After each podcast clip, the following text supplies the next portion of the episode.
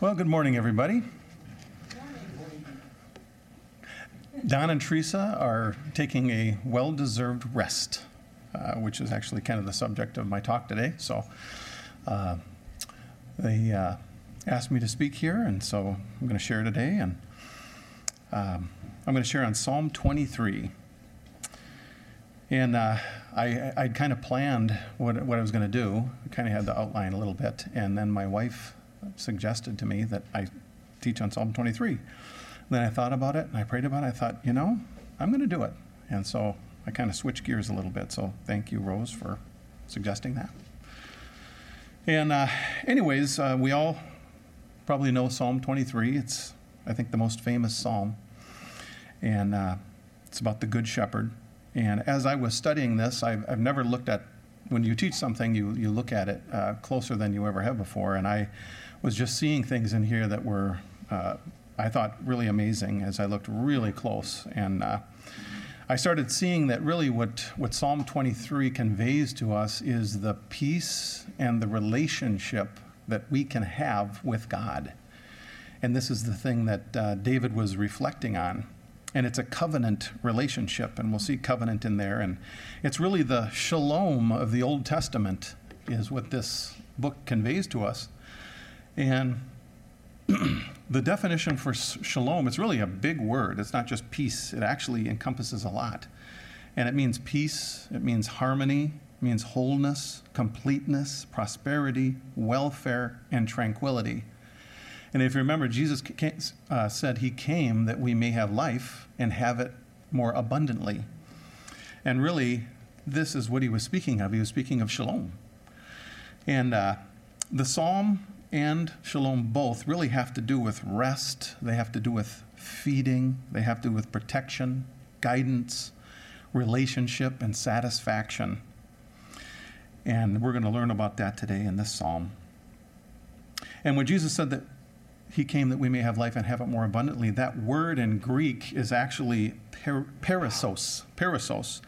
And the word means, in Greek, it means super abundant, the sense of beyond, in quantity, superior in quality, excessive, uh, exceedingly abundantly above, more abundantly, advantage, very highly, beyond measure, more, superfluous. So those are the kinds of words that uh, that Greek word abundant or perissos uh, conveys to us. And I think that's what this, this psalm is describing to us as well. This uh, life that Psalm 23 is conveying to us was real for David, but it was also prophetic, I believe, for us in the church. He experienced it then, we can experience it now, and it's also going to be carried into eternal cause re- eternity because really what it's describing is, in a lot of ways, it's describing eternal life. Psalm 22, the, 20, the psalm before this one, is the great Calvary prophecy. It, it is the one that Jesus quoted from when he was on the cross My God, my God, why hast thou forsaken me? And it has many other details about what happened to Jesus. And it's very fitting because without Psalm 22, we can't have Psalm 23. You know, uh, Psalm 23 is the fruit of Psalm 23, uh, Psalm 22. With Jesus' work and his death and resurrection, that brings us the ability to have all this stuff that David talks about here. And David was called the shepherd king. And so he knew what it was like to be a shepherd. And David's life reflected in so many ways Jesus. Uh, Jesus was the son of David, he was, he was a, a descendant of David. And uh, what's interesting is the, the Jewish rabbis and teachers, they saw that the Messiah, when he came, was going to have these two kind of characteristics, and they described it by calling him the Messiah ben David and the Messiah ben Joseph. And that meant the Messiah, son of David, the Messiah, son of Joseph, in the character of David and in the character of Joseph. And David was a, a conquering king and he was a shepherd, you know. And uh, Joseph was uh, a, a suffering servant. And they could see those two things, and they, they were confu- there was different theories about it. They thought, is there one Messiah, but two different comings, or is it two different Messiahs? So there was kind of a mystery around that. Anyway, uh, this psalm, I was thinking about it and I thought, wow, how many people has this psalm comforted over 2,000 or longer than that? Uh, more than 2,000 because it was written hundreds of years before Christ. But how many people has this psalm comforted? And I was just pondering that. And then I found a quote from Charles Spurgeon. I thought, wow, that's really good. And here's what he said about it. He said, It has charmed more griefs to rest than all the philosophy of the world. It has remanded to their dungeon more felon thoughts, more black doubts, more thieving sorrows than there are sands on the seashore. It has comforted the noble host of the poor. It has sung courage to the army of the disappointed. It has poured balm and consolation into the heart of the sick, of captives in dungeons, of widows in their pinching griefs, of orphans in their loneliness. Dying soldiers have died easier as it was read to them. Ghastly hospitals have been illuminated. It has visited the prisoner and broken his chains. And, like Peter's angel, led him forth in imagination and sung him back to his home again. It has made the dying Christian slave freer than his master and consoled those whom dying he left behind mourning. Not so much that he was gone, as because they were left behind and could not go too. The thing about this psalm is it's exclusive. It's only for you if Jesus is your shepherd. And the truth of the matter is, Jesus is not the shepherd of all humanity. That is something that is partly up to you. It's a choice. And the invitation is sent out to everybody. So let's read Psalm 23 and then we'll get into it. The Lord is my shepherd, I shall not be in want. He makes me lie down on green pastures. He leads me beside quiet waters. He restores my soul. He guides me in paths of righteousness for his name'sake. Even though I walk through the valley of the shadow of death, I will fear no evil, for you are with me. Your rod and staff, they comfort me. You prepare a table before me in the presence of my enemies. You anoint my head with oil, my cup overflows. Surely goodness and love will follow me all the days of my life, and I will dwell in the house of the Lord forever. Familiar words. You know, when I read this, I thought, I can just feel David, older in life, reflecting across the course of his life with just deep satisfaction, saying these things, these revelations, these realizations that he's come to, and these understandings of how God works as a shepherd. And he was just, just in great joy and peace saying these things. Now, he, as we know, David was a shepherd before the Lord anointed him as the king. So he knew all the patterns of being a shepherd. But scripture also calls God a shepherd as early as the book of Genesis, and David would have known that too, because every king was instructed in the Torah to write a copy of the Torah, to literally write a copy of it, and then every day of their life they were supposed to read that so they'd know proper fear of the Lord. And David did that. And in Genesis 49 22 to 24, when Joseph is ready to die, he's prophesying over his sons, the, the 12 tribes. And he's prophesying over Joseph, and he says this He says, Joseph is a fruitful vine, a fruitful vine near a spring whose branches climb over a wall. With bitterness, archers attacked him, and they shot at him with hostility, but his bow remained steady. His strong arm stayed limber because of the hand of the mighty one of Jacob, because of the shepherd, the rock of Israel. So David knew that, that he was a shepherd. And David saw the patterns. And here's the thing, too your sheep. I'm a sheep. Jesus called us, calls us sheep. And actually, Scripture calls all of humanity sheep, too. And you know, God is shepherding his flock all over Scripture. It's just all over Scripture. You see metaphors for God working with people as though he's a shepherd and people are a flock. Well, what's interesting is God is called the shepherd in Genesis, but then we know Jesus is also called the good shepherd in the New Testament. He calls himself that.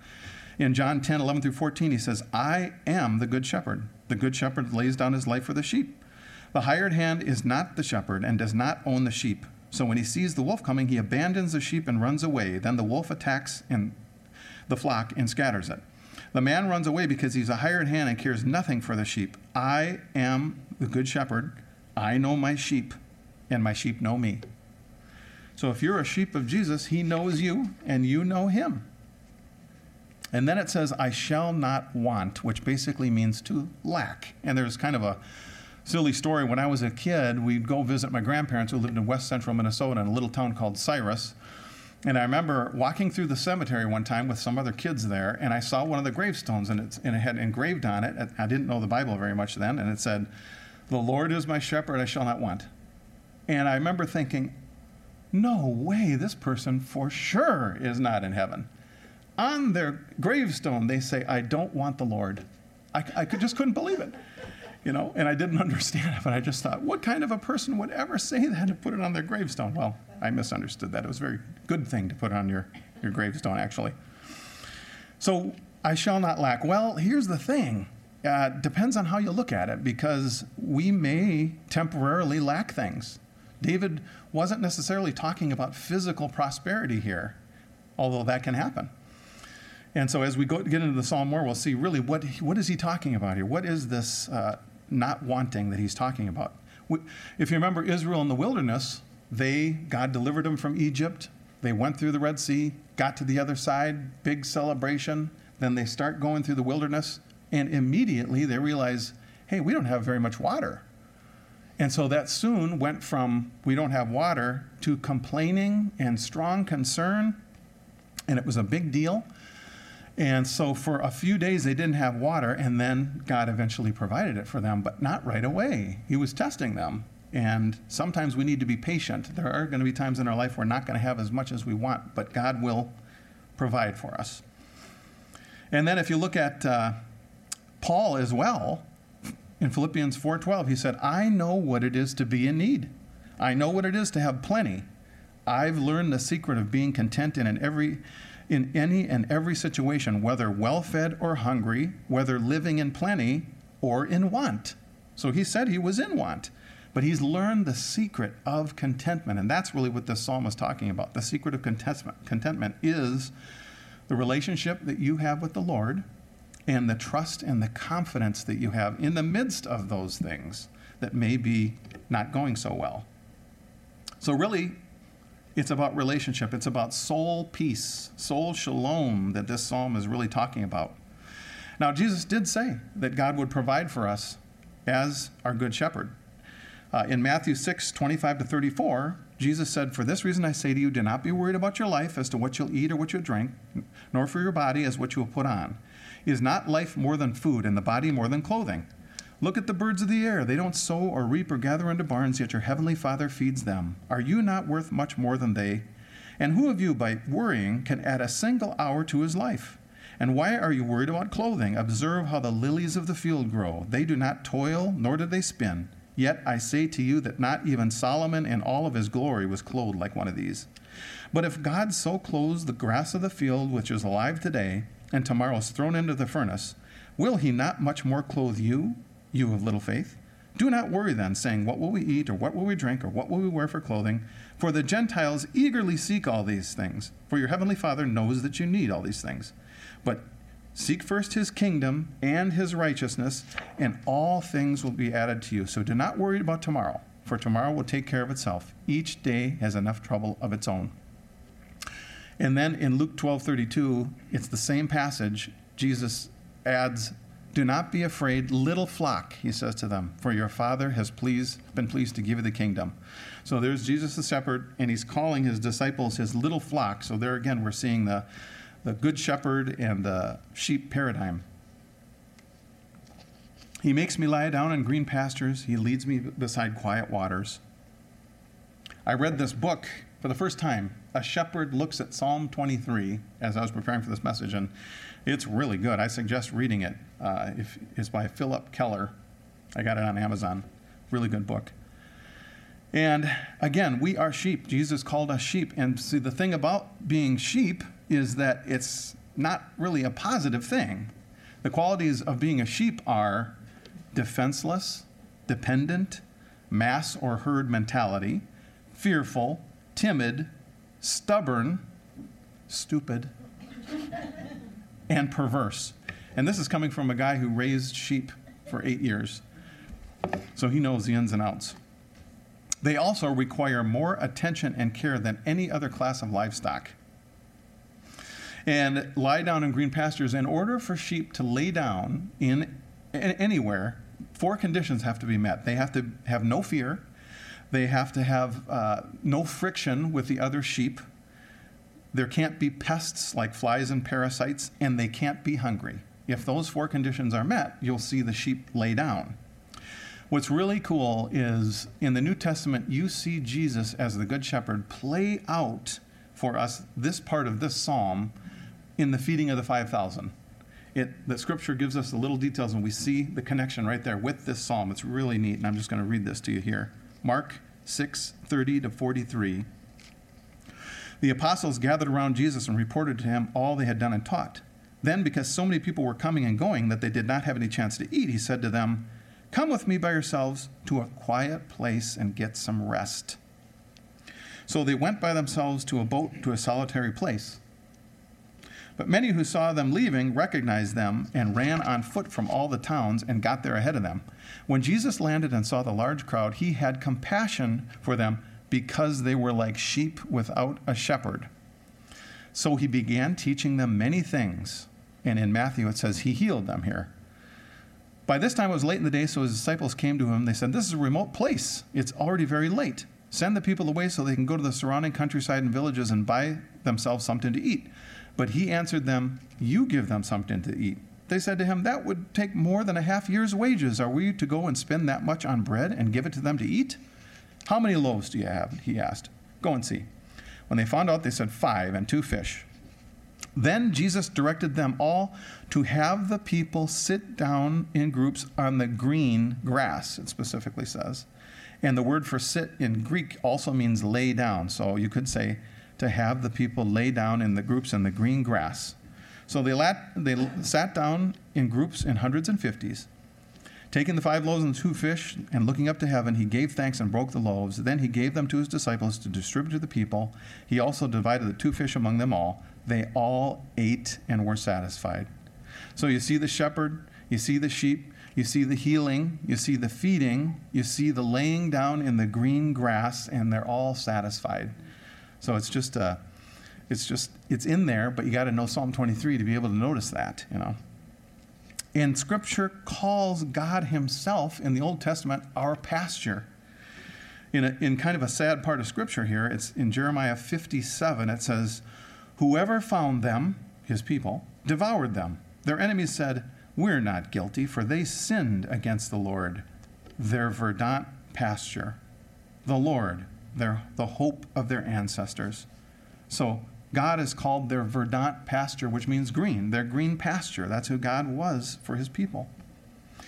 And then this theme of God being our food has to do with our soul and our spirit feeding on the Lord and being satisfied. And Jesus said to us in John 6:51, I am the living bread that came down from heaven. Whoever eats this bread will live forever. This bread is my flesh, which I will give for the life of the world. That would bring a Jewish reader back to the manna in the desert. And there's something that was kind of occurring to me here that I have found in my own walk with the Lord that the morning it, there's something special about it to have your quiet time in the morning. I'm not saying you have to do this but but i do believe the scripture teaches there's something special available for you in the morning if that's when you want to seek the lord. Because when you think about it jesus said he's the true bread from come, that came from heaven and then he prayed give us this day our daily bread. It's kind of funny because jesus was basically saying give me to them each day. And in Exodus 16 21, when talking about the manna, here's what it says. It says, Each morning everyone gathered as much as they needed, and when the sun grew hot, it melted away. I know for me, sometimes I can't do it in the morning, do it later, but there's just something special about it, and it kind of, that specialness kind of melts away, uh, honestly, for me. And then there's something else in Proverbs, and wisdom is speaking in Proverbs 8:17. It says, "I love them that love me, and those that seek me early shall find me. So it means early, but it really what it's the emphasis is earnestly, you know, to seek earnestly. But I do think there's a little hint in there about the morning too. He leads me beside quiet waters. when I was a child in, into my teen years, we had a cabin in northwest Wisconsin. And some of the most wonderful memories I have of nature happened up there. I would get up early in the morning. My parents and brother would be sleeping, and I'd get up before sunrise just about every time we were up there. And I would go fishing. And I just remember, now sometimes it was windy and sometimes it wasn't very nice, but there was a lot of times where I'd go out, the lake was like glass. It was just beautiful silence. There'd be like mist, I mean, fog kind of rising up off the lake. Occasionally I would hear a loon, and it was peace personified. And I know many of you have seen that. And really, Scripture uses water to describe peace, it also uses water to describe trouble, turbulent water. And there is a prophecy that talks about water representing what's going to be happening in the, in the future with the knowledge of the Lord. In Habakkuk 2:14 it says for the earth will be filled with the knowledge of the glory of the Lord as the waters cover the sea. During the 1000-year reign of Jesus Christ, this earth is going to be so full of the knowledge and glory of God it's going to be like the ocean covering covering the earth. And one thing I like to see too is whenever I'm looking at water bodies, just the little sparkles and glimmers of light coming off of the water as it's lightly moving. And to me, it's just like, I just sit and look at that, it's so peaceful. And then Jesus, speaking of water, said in John 7 38, Whoever believes in me, as the scripture has said, streams of living water will flow from within him. So if you have the Spirit, Later it says this was the, he spoke of the Spirit that was later to be given to those who believed in him. The Spirit is this water, this peace that can come up from us, and we can literally have drinks as often as we want. And then this is so awesome when I think about the future. Revelation 22, 1 through 3, as things are going to wrap up for eternity, this is what was shown to John. Then the angel showed me the river of the water of life, as clear as crystal, flowing from the throne of God and of the Lamb, down the middle of the great street of the city. On each side of the river stood the tree of life, bearing twelve crops, yielding its fruit every month, and the leaves of the tree are the, for the healing of the nations. No longer will be there any curse. The throne of God and of the Lamb will be in the city, and his servants will serve him. Imagine what that's going to be like, seeing that water flowing from the throne of God. I mean, it's unimaginable. And again, we're dealing with the Spirit really is the water. The Spirit is the peace that we get from the Lord. Jesus said in John 14, 25 through 27, All this I've spoken while still with you. But the advocate, the Holy Spirit, who the Father will send in my name, will teach you all things and will remind you of everything I've sent to you. Peace I leave with you, my peace I give to you. I do not give it as the world gives. Do not let your hearts be troubled, and do not be afraid. So Jesus said, I'm sending the Holy Spirit, my peace I give to you. So it's what he's saying is the Spirit's going to be the peace. And then he said something else, though. He said, Do not let your hearts be troubled. The truth is, we can take our eyes off and we can let our hearts be troubled. It's a battle. I battle with it too, you know. Eh, but I'm, but we need to continue to refocus and re- bring our, our eyes back to the Lord.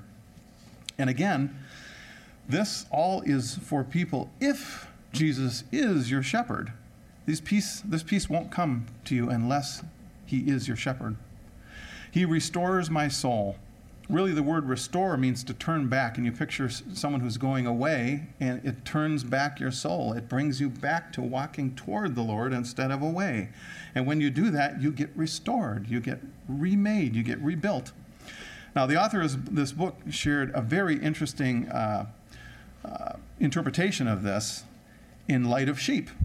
And what happens to sheep is they become what's called cast down if you're a shepherd you know what cast down means Sheep will fall or they will get stuck on their back, and it's a life threatening condition where they can't, it's like a turtle, you can't, they can't get turned over again. And I'm just going to read to you in here what he says about that situation.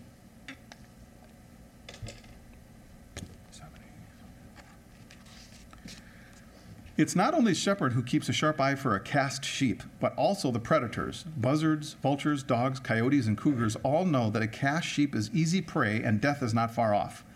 This knowledge that any cast sheep is helpless, close to death, and vulnerable to attack makes the whole problem of a cast sheep serious for the manager. Nothing seems to so arouse his constant care and diligent attention to the flock as the fact that even the largest, fattest, strongest, and sometimes healthiest sheep can become cast and become a casualty, as it is often the fat sheep that are the most easily cast. The way it happens is this a heavy, fat, or long haired or long fleeced sheep will lie down comfortably in some little hollow or depression in the ground.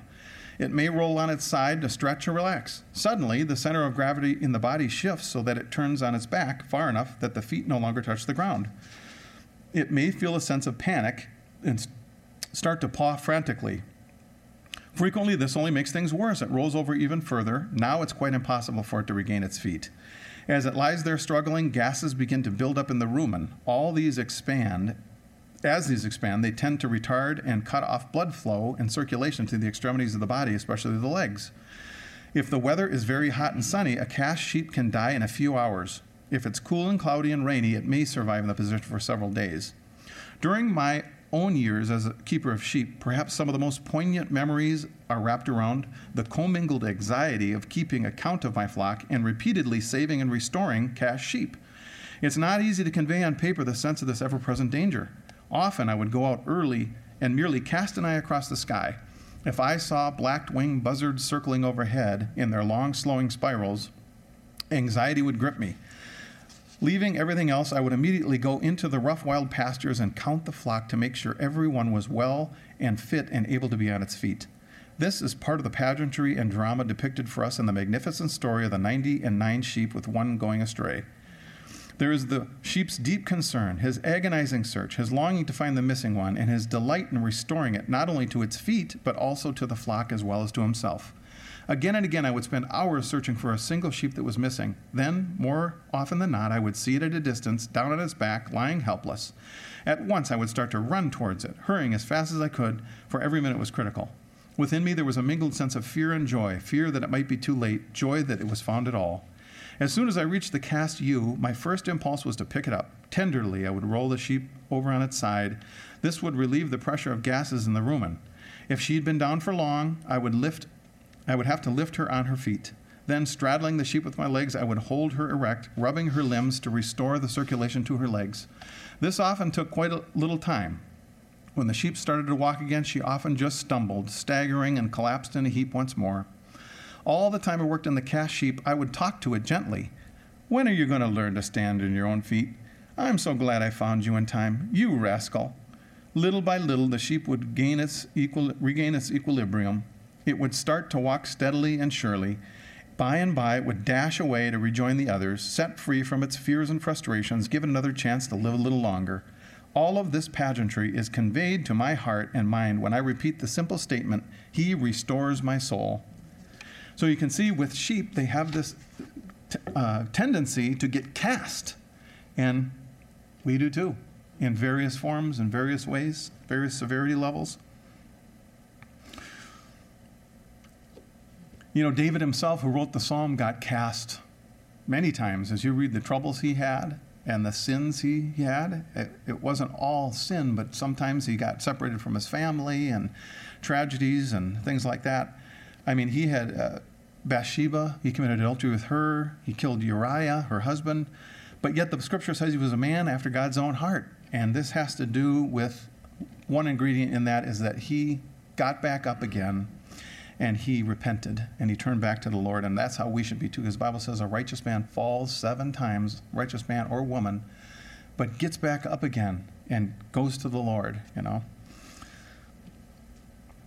All of humanity is in this position of being cast, really, because Isaiah 53 6 says, We all, like sheep, have gone astray. Each of us has turned to our own way, and the Lord has laid on him the iniquity of us all.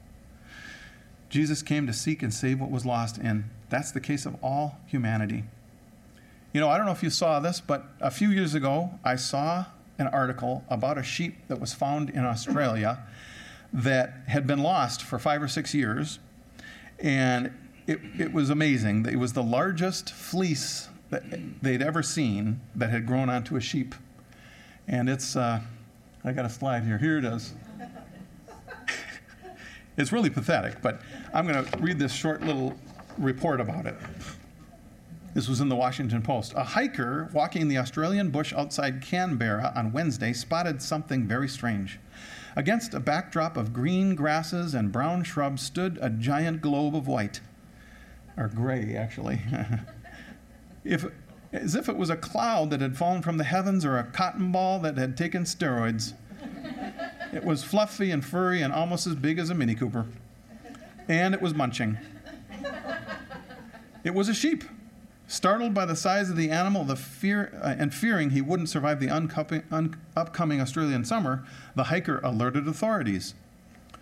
Help, tweeted Tammy Ven Dange from the Royal Society of the Prevention for Cruelty of Animals in Australia. The RSPCA needs help from a shearer immediately to hopefully save this sheep we just rescued. Chris, as the sheep's discoverer named him, was in serious trouble. In fact, it was a minor miracle that the oversized merino sheep had made it this far. From the absurd look of him, Chris had wandered away from his flock five or six years ago. He had apparently been living on his own in the bush ever since. All the while, his wool had grown to unprecedented proportions. While humorous, the hairy situation was potentially deadly. Chris could barely see or walk. He was at high risk of developing nasty skin parasites, and like a man in a fat suit, if Chris fell over, he'd be unable to get back up to be cast, exposing him to foxes, dingoes, or starvation. They took 90 pounds of wool off of that one sheep. And there's another angle. And then, I, so I found in the, in the same section of pictures, the same sheep, after he was shorn, was with a man. And this is the picture. And I thought, what? I thought, that guy looks like the stereotypical picture of the Lord, you know? and I thought, wow, how fitting, you know, that it's a lost sheep gets fixed, brought back to the Lord, the shepherd, you know, and that can happen to us too. And the thing about that fleece, you know, that's really a picture of the world. It's a picture of the accumulation that we get. And that, this guy said, it gets full of all kinds of gunk, you know, you name it, it's in that fur, in that wool and uh, thorns and thistles and plants and dirt and you know and et cetera, et cetera, are in that, and that happens to us. And that burden, that 90 pound burden that that sheep was carrying around, well, that's what Jesus talked about. You know, he said in Matthew 11, 28 to 30, he said, "Come to me, all you who are weary and burdened, and I'll give you rest."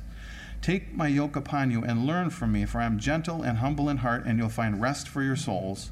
My yoke is easy, my burden is light.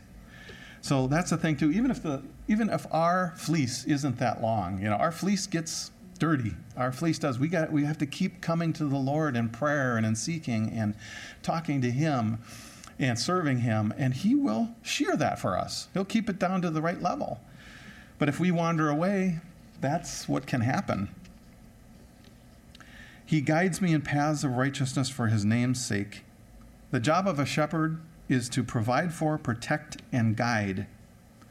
And one thing that's really interesting that I didn't realize was, is that shepherds, will, what they'll do is they'll go ahead of the sheep, they will look at the area ahead of them, and they'll determine if it's safe.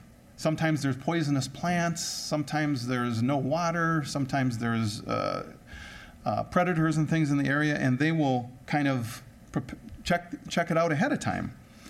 And that's the way the Lord works in our lives too. You know, He goes ahead of us and He determines what our path should be. And in Proverbs, and if you don't have the Lord as your shepherd, that's a dangerous place to be. And the scripture talks about that in Proverbs 14 12. It says, There is a way or a path that seems right to a man, but in the end it's the way of death. That reminded me of a situation between Abraham and Lot. I don't know if you remember, but Abraham and Lot were, tra- and Lot were traveling together, and there was fighting that arose between their herdsmen together. And then they realized, you know, we got to separate. We got too many flocks. We're trying to fight over the same pasture land and everything, and this just isn't working out. So Abraham said, I'll tell you what, here we are. We're looking out over this area. You pick which way you want to go, Lot, and I'll take the other way. And then it says that Lot looked around and saw the whole plain of the Jordan toward Zoar was well watered like the garden of the Lord, like the land of Egypt.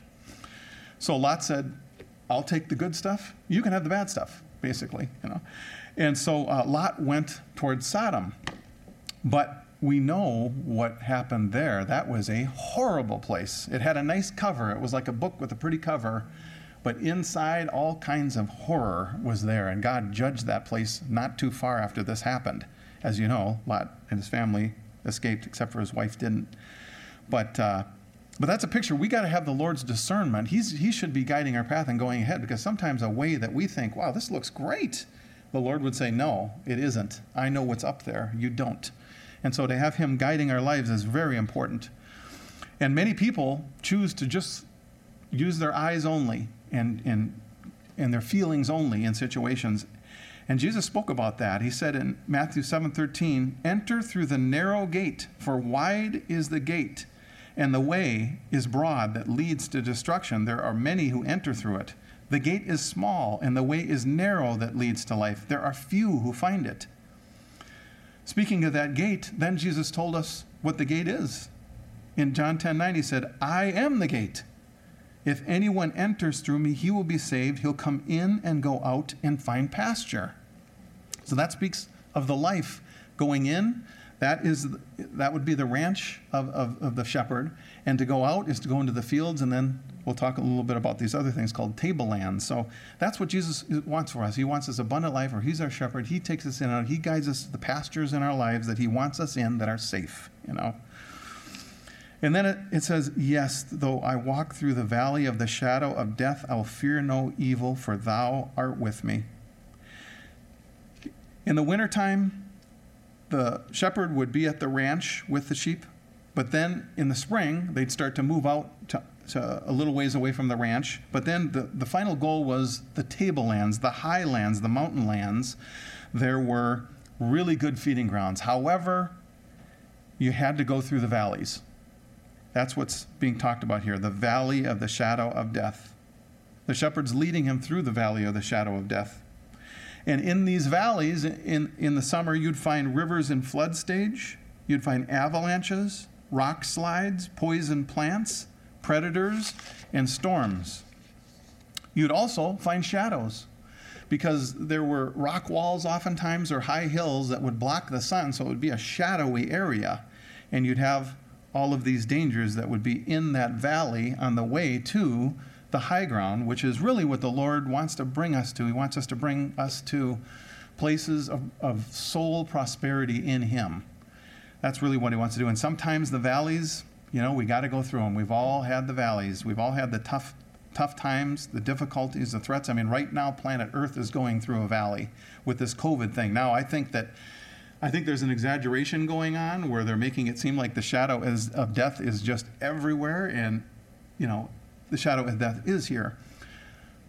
And the shadow of death is close, but the shadow of death is always close. None of us knows when our last day is. The shadow of death is always there if you think about it.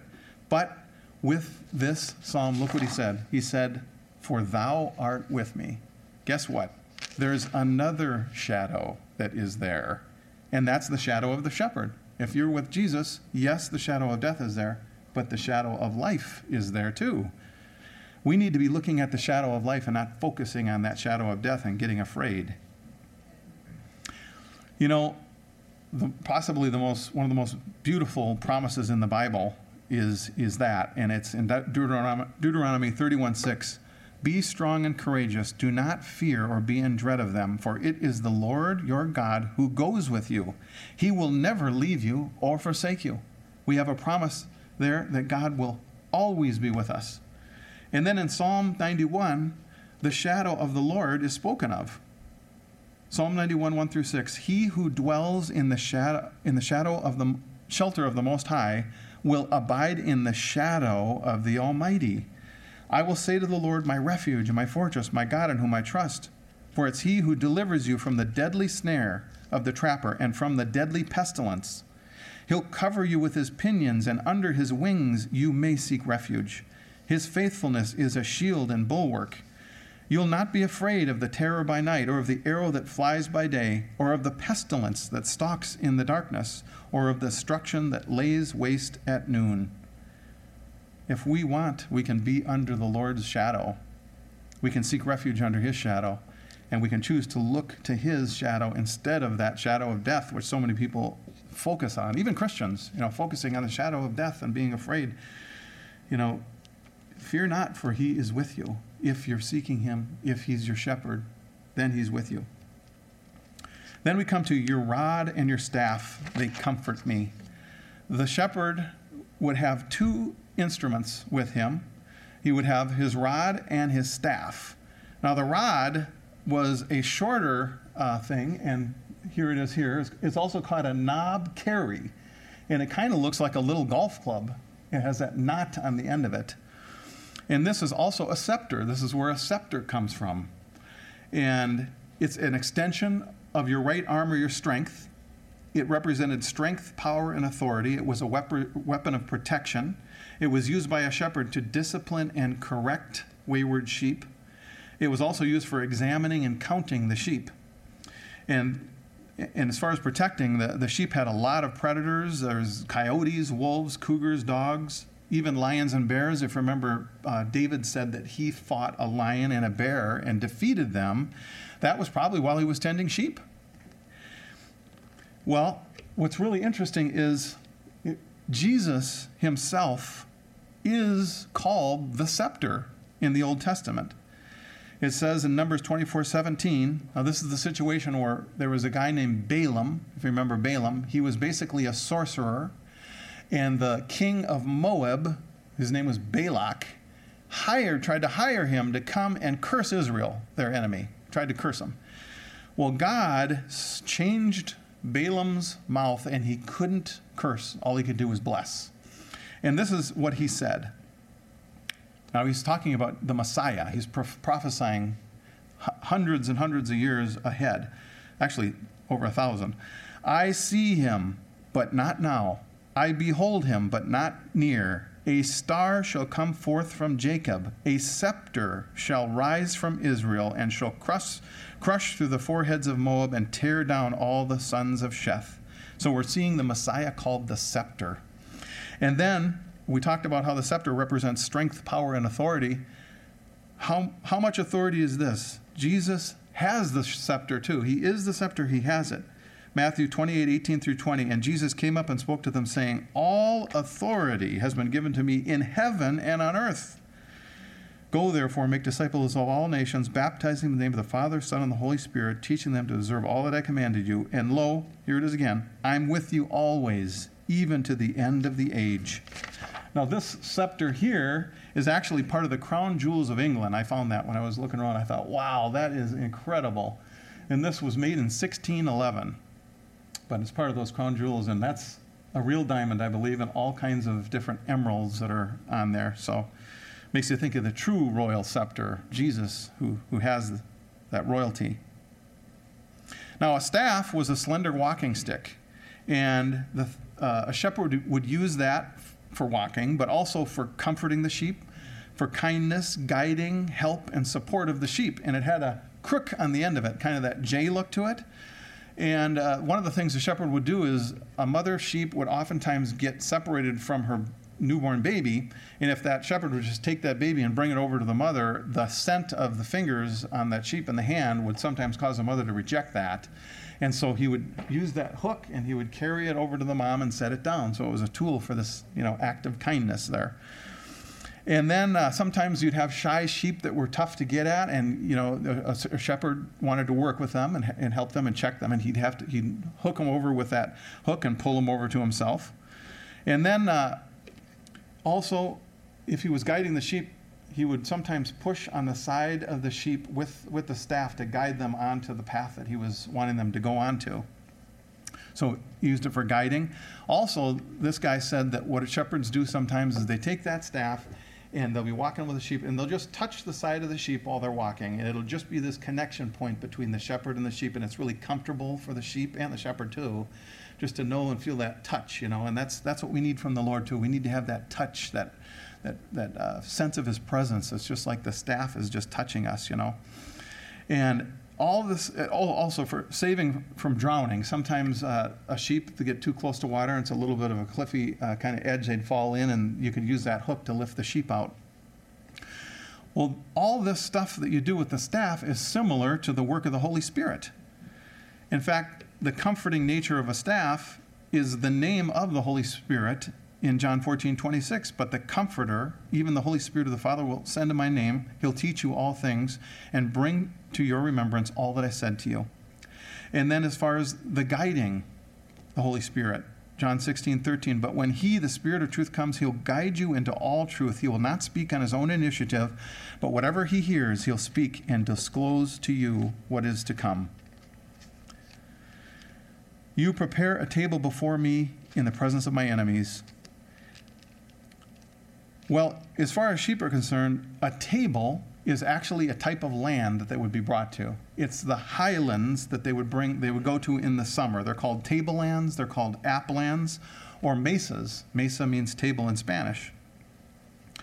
And what would happen is the the shepherd would actually go ahead again and he would survey the tableland. Uh, they would uh, prepare the, the area for the sheep they would clear water holes because they'd sometimes have water holes that were all full of gunk and everything. They'd clear those out. Sometimes they would there'd be a stream and the shepherd would make a dam so the water would build up and the sheep could uh, drink easier. Uh, they would uh, look for poisonous plants or predators, and they would bring salt and minerals with them and lay them out so that the sheep, when they were feeding there, would also get those adequate amounts of salt and minerals. So you'd see the, the the uh, shepherd would go and prepare the way ahead of them. And that's really what the Lord does for us as a shepherd. He prepares ahead of us our life and our path. If we're on His, if we're following Him, He's actually preparing ahead of our, our lives in time. He knows what's going to happen ahead of us. And, in the, and Scripture testifies to this. In Psalm 37 23, it says, The steps of a good man are ordered of the Lord, and He delights in His way. So if you're walking with the Lord, your steps are walking the way God wants you to go into the future. Then Psalm 37 24, it says this, it says, Though he may fall, he shall not be utterly cast down, for Jehovah upholds his hand. And so there we are, are, are again. Even if in the future we have a casting down scenario, God is willing to be there to help you with his hand. This actually happened to Peter. Peter was cast down and restored. In Luke 22, 21 to 32, remember when Jesus said, Simon, Simon, behold, Satan has demanded permission to sift you like wheat, but I have prayed for you that your faith may not fail. And you, once you have turned again, so been restored, turn back, strengthen your brothers. So we know what happened to Peter. He denied the Lord three times, he became cast. But look what happened here. The Lord knew ahead of time. He said, I've already prayed for you into the future that you're going to be restored. The Lord is at the Father's right hand praying for us and interceding, the Bible says, right now for us in our lives. So He knows what's going to happen. And He's praying for us in these kind of things. He, he knows these troubles we're going to have. He's praying for us in the future. And as far as the Lord's leading, there's a beautiful passage in Isaiah 30, 21. It says, Although the Lord has given you the bread of privation and the water of oppression, he, your teacher, will no longer hide himself, but your eyes will behold your teacher. Your ears will hear a word behind you. This is the way. Walk in it whenever you turn to the right or to the left.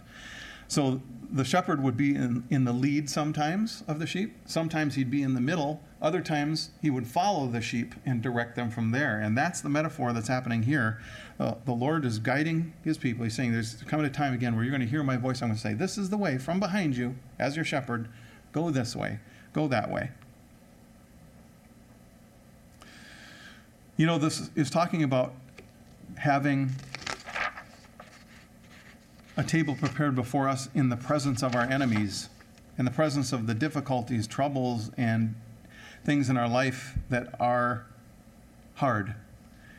And we can see it metaphorically portrayed with Peter walking on the water, this scenario here. Matthew 14, 25 through 32 says, Shortly before dawn, Jesus went out to them walking on the lake. When the disciples saw him walking on the lake, they were terrified. It's a ghost, they said, and cried out in fear. But Jesus immediately said to them, Take courage, it is I, do not be afraid. Lord, if it's you, Peter replied, tell me to come to you on the water. Come, he said. Then Peter got down out of the boat, walked on the water, and came toward Jesus. But when he saw the wind, he was afraid and began to sink and cried out, Lord, save me. Immediately Jesus reached out his hand and caught him. You of little faith, he said, why did you doubt? And when they climbed onto the boat, the wind died down. Then those who were in the boat worshipped him, saying, Truly, you are the Son of God. So we can see that Peter had his eyes on Jesus, you know, and again, he basically turned and looked at the shadow of death and went, ah, you know, I'm, I'm afraid, no. And then the Lord saved him, you know. But, but we can, and I struggle with this too. I'm not saying I've arrived at this. I mean, I struggle with this too. But we can, if we keep our eyes focused on the Lord, we can walk on the water, as it were, with Him, even in the midst of all that trouble and turmoil going on. Isaiah 26, 3 says this verse, and you're all or most are familiar with this. You will keep him in perfect peace, whose mind is stayed on you, because he trusts in you. So it's it's simple, you know. It really is.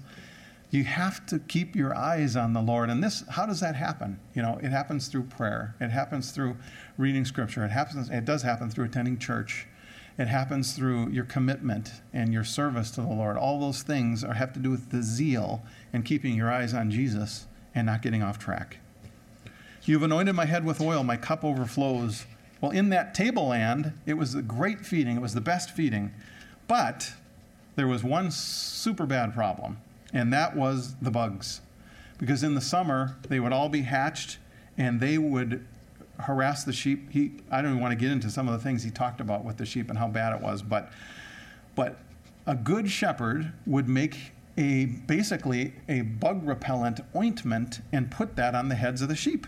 And in ancient times, they would use uh, olive oil, sulfur, and spices, and then they would put it over the head of the sheep, and it would provide this relief. And this particular shepherd says you would immediately just see the tenseness in the sheep just go down. It would just immediately provide this relief. And I know you all, in living in Minnesota, we know what what mosquitoes can be like. I mean, you're outside and you're slapping and you're stressed. You get inside and there's immediate relief, you know. And uh, sometimes bug sprays work, but there's all different flies and parasites and stuff that are in those tablelands, and they have to have that. And you know, we have to have the Holy Spirit in our lives. Otherwise, all these irritations in life, whether it's things relationally or things with our job or driving or whatever it may be, all of the of the stresses and and the uh, uh, the bad things that just irritate and bug us, that can be reduced by the ointment and the oil of the Holy Spirit in our lives. Galatians 5:22, we know this verse well. But the fruit of the spirit is love, joy, peace, patience, kindness, goodness, faithfulness, gentleness, self-control. And then it's interesting because in Ephesians 5:18 it tells us, "Do not get drunk with wine, for that is dissipation, but be filled with the Holy Spirit." But really, if you look at the uh, the Greek construction of that area, it really probably would be better worded be being filled with the Holy Spirit. It's an ongoing thing. And if you look at it like we're containers with holes and the Spirit is water, you get filled up and then you drain. And if you're drained and you're running into these situations, I know for me, if I've had a really good quiet time in the morning, throughout the whole day, there's just this tolerance that I have that's, oh, you know what? That's not that big a deal, you know. And, and I just have this thicker skin, so to speak, and, in this bug spray, this ointment that's been, been on me. And then there's something really, really fascinating in this part of the psalm. You've anointed my head with oil. It has to do with sheep, but also anointing the head with oil was actually something that would happen if you were being invited into somebody's house. In the Jewish culture, if you were brought into somebody's home for hospitality, they would traditionally anoint your head with oil. It was part of the welcoming that you would receive. And that is what he's referring to here. And he's talking about being brought into the Lord's house, into his presence, into the fellowship with the Lord. And we can see in the New Testament, Jesus alludes to this practice of anointing your head as you're going into somebody's house when he's the woman who, uh, uh, well, I'll just read it. Luke 7 44 to 46 says, Turning toward the woman, he said to Simon, Do you see this woman? I entered your house. You gave me no water for my feet, but she's wet my feet with her tears and wiped them with her hair. You gave me no kiss, but since the time I came in, she's not ceased to kiss my feet. You did not anoint my head with oil, but she anointed my feet with perfume. So the Lord is saying, uh, you see the relationship here. You see that David is being invited into the Lord's house and then his cup overflows. What does that have to do with? That has to do with the abundance, the the uh, the uh, paris, perissos that we talked about, the abundance that Jesus talked about, the overflow of the life that we can have in Christ. And I came that they may have life and have it abundantly. It's feasting in the Lord's house, is really what it's doing. And we can do that. We can feast in Him now. It's not just going to be later. We can do that now. And the cup, if you see, the cup's overflowing, that cup is also speaking of covenant. It's remember when Jesus said in, the, in Luke 22 20, in the same way, he took the cup after they had eaten, saying, This is the cup which is poured out for you. It's the new covenant in my blood. So it's the covenant relationship is here too, inviting into the house for covenant relationship, for abundance and overflow and feasting in the Lord's house. Ephesians talks about this too. Ephesians 1 7 through 8 says, In him we have redemption through his blood, the forgiveness of our wrongdoings, according to the riches of his grace, which he lavished on us in all wisdom and insight. Here's the pouring out, the overflowing of that cup to us through Christ's death, burial, and resurrection. And it's, it's the same word. It's paris, it's a slightly different modification of it, parasio to be in excess, to superabound, abundant. That's what that lavished word means there. And then the thing I was seeing more and more is that's really what this is all about. You know, if you boil down the Bible, we can have all kinds of different, you know, understandings of what history did and the wars that took place and all this stuff. But when you boil down everything, I mean, really what this is all about is a relationship with the Creator. And that is really what it is. And Jesus talked about coming into his house in John 14, 23. He said, Anyone who loves me will obey my teaching. My Father will love him, and we will come to them and make our home with them. That's for us. He'll come and make his home with us. And in Revelation 3:20 he said, "Here I am, I stand at the door and knock. If anyone hears my voice and opens the door, I will come in and eat with that person and they with me. What's happening to David? He's going in the Lord's house. The Lord's inviting him in. He's got the cup symbolizing all the feasting that he's doing, and he's invited him in. He's come in.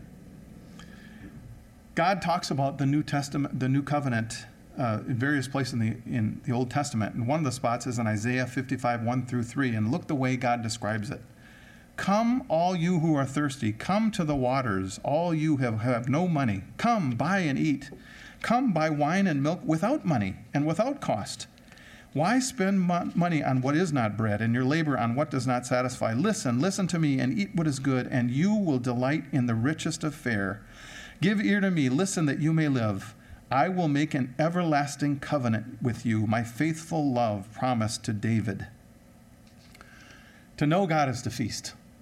If and, and we and, and as we know, I too I want I want to walk deeper. You know, in this whole study and everything, I've had the desire. You know, uh, the Lord's worked on me uh, and, and made me say, you know, Lord, I want you more. I want more of you, Lord.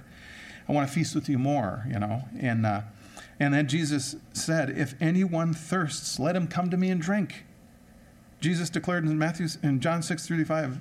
John 6:35 I am the bread of life whoever comes to me will never go thirsty whoever believes in me will never uh, will never go hungry, and whoever believes in me will never be thirsty. So we see Jesus describing himself as bread, as meat, as drink, all these things because to have fellowship with God is to feast in our souls. It's to have that peace and that shalom, that abundant life that Scripture speaks of. And it's interesting because Jesus did like the heavenly dictionary definition of eternal life. If there's a heavenly dictionary and you open it up, Jesus was like reading out of that. And this is what he said This is eternal life, that they may know you, the only true God, and Jesus Christ, whom you've sent. He boiled it down for us. That's what we're going to be doing in eternity. We have eternity now. If you're born again, you have eternity now, and it starts now, but it's going to carry on knowing God through all of eternity, relationship. all this eating and everything is actually going to culminate in a supper. I think most of us have probably heard about the wedding supper of the Lamb, and that's coming. And Jesus said to us, says to us in Luke 12, 35 to 40, he says, Be dressed and ready for service, and keep, keep your lamps burning, like servants waiting for their master to return from a wedding banquet, so that when he comes and knocks, they can immediately open the door for him. It will be good for those servants whose master, whose master finds them watching when he comes. Now, this is amazing. I tell you the truth. He will dress himself to serve, meaning Jesus himself, will have them recline at the table, and will come and wait on them. It will be good for those servants who the master finds them ready, even if he comes in the middle of the night or toward daybreak. But understand this if the owner of the house had known at what hour the thief was coming, he would not have let his house be broken into. You also must be ready, because the Son of Man will come at an hour when you do not expect him. So Jesus is talking about his coming. I believe it's I believe he's alluding to the rapture here. It's a secret coming where people are ready not because of all these threats and, and things like but because they love him. And then he's gonna take he's gonna take us.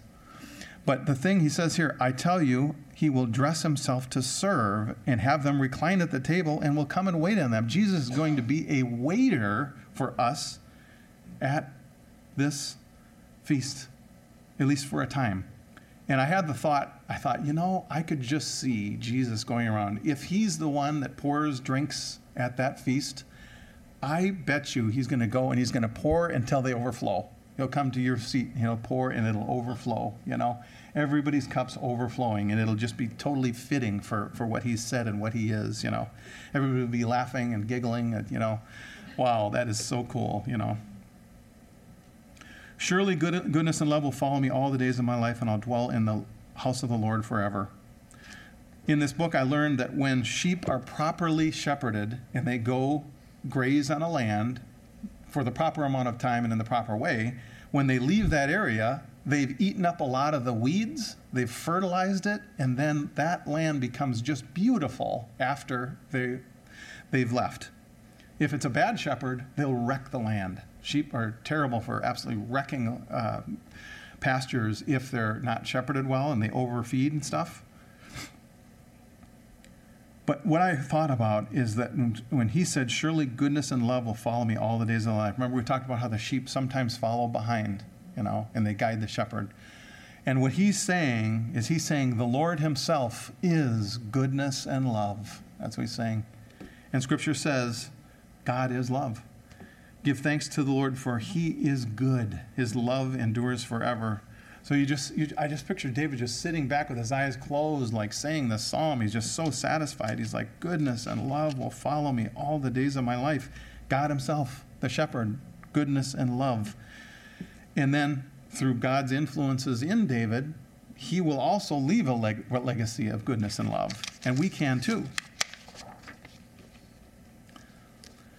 Forever. Remember? I'll dwell in the house of the Lord forever. Jesus said that if we overcome, we will be in his house forever too. In Revelations 3 11, 12, I'm coming quickly. Hold fast to what you have so that no one will take your crown. He who overcomes, I will make him a pillar in the temple of my God, and he will not go out from it any more. And I'll write on him the name of my God, and the name of the city of my God, the new Jerusalem, which comes down out of heaven from my God, and my new name. So, what he's saying is, you're going to be a permanent fixture, like a pillar is in a building, in God's house if you overcome.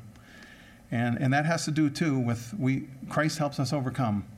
And we can overcome in this life and live an overcoming life. And I, you know, I'm not saying I've arrived. I, I want to do that too. You know, this gives me incentive to try harder, you know. But then there's this last picture I'll leave you with here with Revelation 7, 13 through 17. Again, this water, you know, that, uh, that we're going we're gonna see, and the fact that this is all going to carry into eternity. Then one of the elders answered to me, saying, These who are clothed in white robes, who are they? Where have they come from? I said to him, My Lord, you know. He said to me, These are the ones who come out of the great tribulation They've washed their robes and made them white in the blood of the Lamb. For this reason, they're before the throne of God, and they serve him day and night in his temple. And he who sits on the throne will spread his tabernacle over them. They will hunger n- no longer, nor thirst any more, nor will the sun beat down on them, nor any heat. For the Lamb in the center of the throne will be their shepherd, and will guide them to springs of the water of life. God will wipe every tear from their eyes. So I guess as, as I conclude here, you know, I, I don't know anybody's situation here or uh, anybody viewing online, but if you feel like you're cast down at all, you know, the Lord can lift you back up. You know, I did to some extent. As I was starting this, I was like, you know what? I have been. I've had some things going on in my heart with the condition of the world, some things that I was hoping for with, with the course of our nation and things like that. And I, I was heartbroken uh, personally over some of the things I've seen. And I felt like, you know, I was like, Lord, what happened? You, you know, you didn't answer our prayers, you know, and I was, I was, I was hurting.